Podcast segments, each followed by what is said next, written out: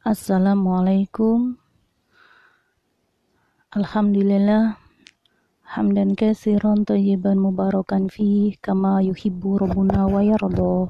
Asyadu la ilaha illallah Wa asyadu anna muhammadan abduhu wa rasuluhu amma ba'du. Soleha jazakunallah khairan. Masih menyimak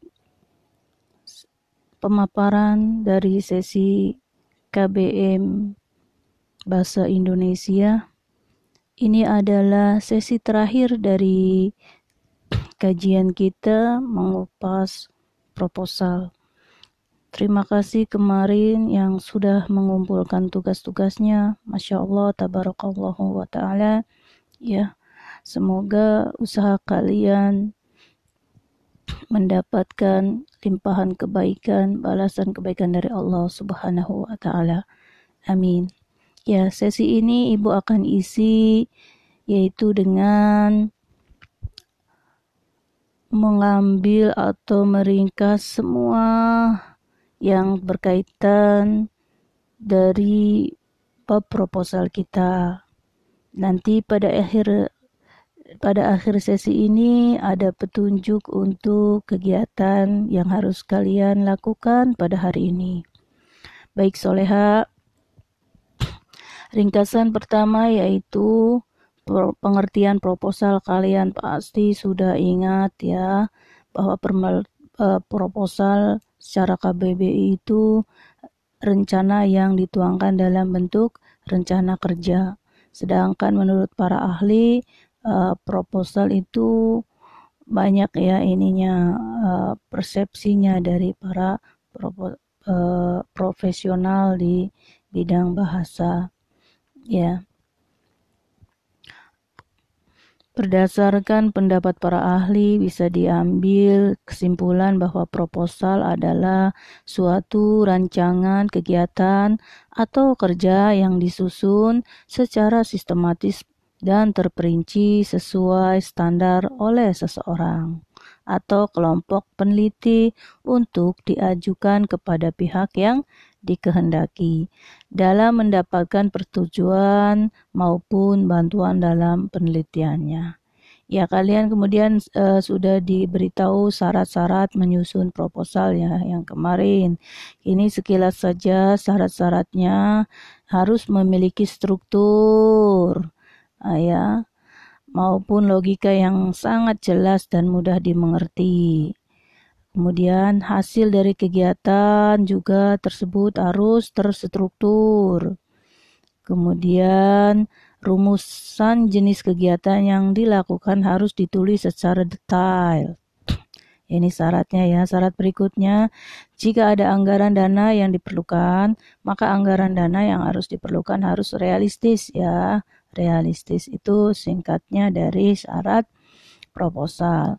Kemudian kita mengenal juga tujuan proposal.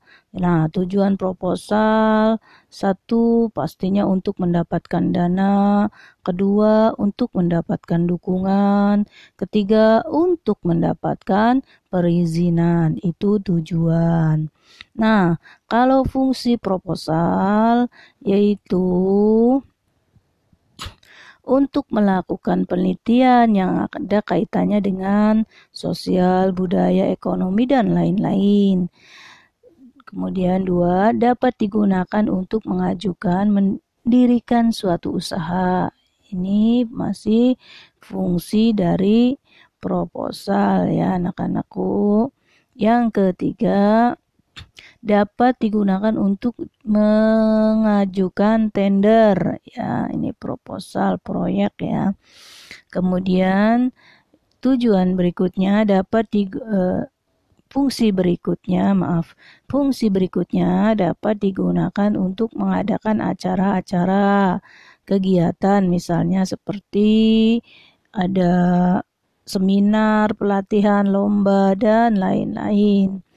Ya, kita masuk ke dalam manfaat proposal. Manfaat proposal menjadi rencana yang mengarahkan panitia tentunya dalam melaksanakan kegiatan tersebut. Yang kedua, Manfaatnya menjelaskan secara tidak langsung kepada pihak-pihak yang ingin mengetahui kegiatan tersebut. Yang ketiga, untuk meyakinkan para donatur, sponsor agar mereka memberikan dukungan material maupun maupun finansial dalam mewujudkan kegiatan yang telah direncanakan.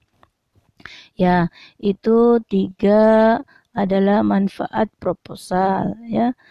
Kemudian kita mengenal jenis-jenis proposal.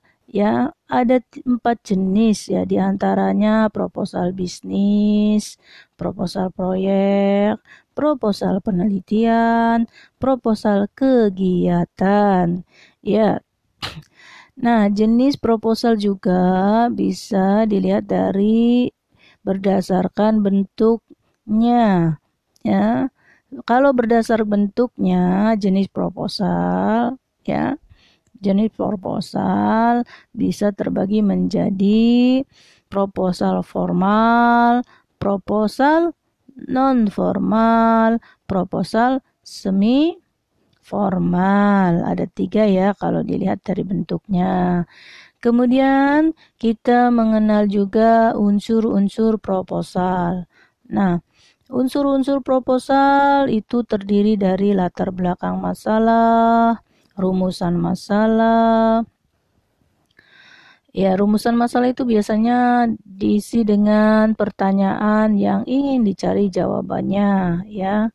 Kalau latar belakang masalah yaitu unsur yang dikemukakan ya untuk uh, dilihat secara teoriknya ya atau juga dilihat juga dari latar belakang uh, masalahnya. Kemudian tujuan yang ketiga dari unsur proposal ada tujuan ya tujuan penelitian. Nah ini harus di, diadakan ya sehingga proposal terstruktur dengan baik. Yang keempat ya dari unsur proposal ini adalah hipotesis. Ya, kalian tahu hipotesis? Iya, betul. Hipotesis adalah seperti apa ya? kesimpulan atau ya, kesimpulan awal ya, kesimpulan awal. Ya, dalam hipotesis diajukan berupa jawaban sementara. Ya, ini untuk sementara saja ya. Masalah penelitian agar hubungan antara masalah dan jawaban yang lebih jelas. Kemudian asumsi penelitian. Nah, asumsi penelitian yang kelima. Apa sih asumsi penelitian? Asumsi itu merupakan anggapan dasar tentang suatu hal yang dijadikan dasar dalam berpikir dan bertindak. Yang keenam, manfaat penelitian. Yang ketujuh, ruang lingkup. Yang kedelapan, kajian pustaka. Dan yang kesembilan, definisi operasional. Dan berikutnya adalah sistematika penulisan. Ya, kita sudah mengenal kemarin juga ya. Kalian Masya Allah. Nah, Sistematika penulisan ya, khususnya proposal penelitian nih. Sistematikanya seperti ini, ada latar belakang, satu latar belakang, dua batasan masalah, tiga rumusan masalah, empat tujuan penelitian, lima manfaat penelitian, 6. Tinjauan pustaka 7. Metode penelitian 8. Objek penelitian 9. Metode pengumpulan data 10. Metode analisis data 11. Hasil yang diharapkan 12. Daftar pustaka Nah, proposal kegiatan, adapun proposal kegiatan ini Sistematika penulisannya ya berbeda, ada sedikit berbeda dengan sistematika penulisan proposal penelitian. Pada penulis proposal kegiatan ada latar belakang kegiatan, dua dasar pemikiran, tiga nama kegiatan, empat tujuan kegiatan, lima target kegiatan, enam manfaat kegiatan, tujuh jenis kegiatan, delapan waktu dan tempat kegiatan, sembilan jadwal kegiatan, sepuluh pelaksana dan organisasi kerja, sebelas sasaran, 12 anggaran dana da, anggaran dana kegiatan. 13 penutup ya. Ada 13 ya, ada 13 sistematika penulisan kegiatan proposal. Sedangkan uh, proposal pen, penelitian ada 12 ya sistematikanya. Nah, kemarin kita juga sudah membahas kaidah bahasa proposal. Ya, kaidah bahasa proposal biasanya menggunakan satu menggunakan istilah ilmiah baik yang berkaitan dengan kegiatan yang akan dilakukan atau yang berkaitan dengan bidang keilmuannya. Yang kedua, menggunakan kata kerja tindakan untuk kata kerja tindakan ya untuk menyatakan langkah-langkah kegiatan atau metode penelitian. Yang ketiga, menggunakan kata-kata yang menyatakan pendefinisian seperti yaitu, merupakan, yakni, adalah. Yang keempat, menggunakan kata-kata yang mengandung makna perincian seperti pertama, kedua, selain itu ya. Nah, yang kelima, menggunakan kata-kata yang bersifat keakanan seperti akan diharapkan. Yang keenam, menggunakan kata-kata denotatif atau bermakna sebenarnya. Nah, ya ingat ya, denotatif itu makna sebenarnya. Kalau lawannya Pak, konotatif ya, makna yang tidak sebenarnya. Hal ini sangat penting karena menghindari kesalahpahaman antara pihak pengaju proposal dengan pihak penerima proposal. Berikutnya ada ciri-ciri proposal. Nah, ciri-ciri proposal proposal dibuat untuk meringkas kegiatan yang akan dilakukan. Yang kedua, sebagai pemberitahuan pertama suatu kegiatan. Yang ketiga, berisikan tujuan-tujuan latar belakang acara. Yang keempat, pastinya proposal itu berupa lembaran-lembaran pemberitahuan yang telah dijilid yang nantinya diserahkan kepada si yang punya acara. Ya, apa saja ada hal-hal yang harus diperhatikan dalam membuat proposal? Ya, pertama, penyusun proposal hendaknya menunjuk orang atau beberapa orang yang ahli dalam menyusun proposal. Nah, sebaiknya juga yang memiliki keterkaitan dengan kegiatan tersebut gitu kan.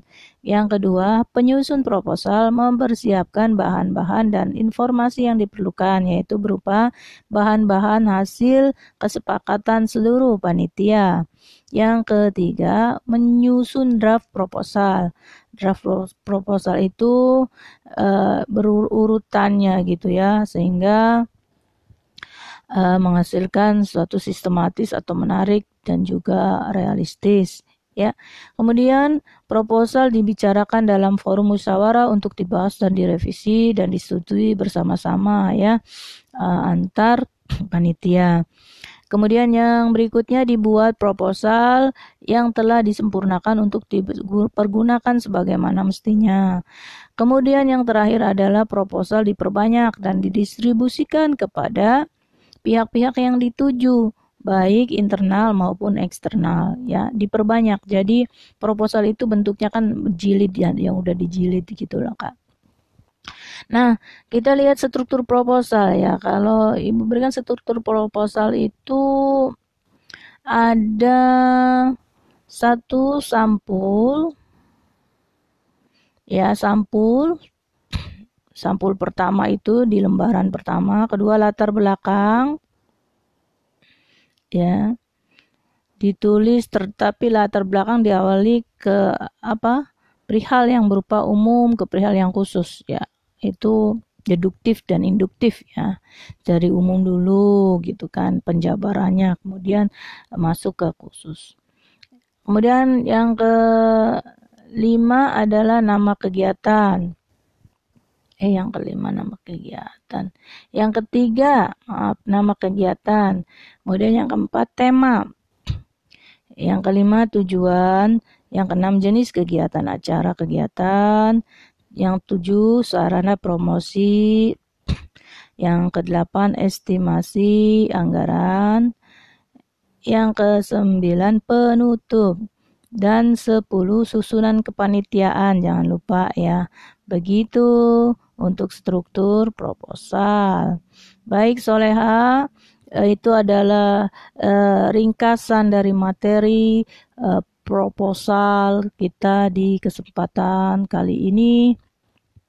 Ya kalian hanya diminta untuk mengisi penilaian harian yang ada di yang ada di bab akhir dari proposal di buku kalian itu.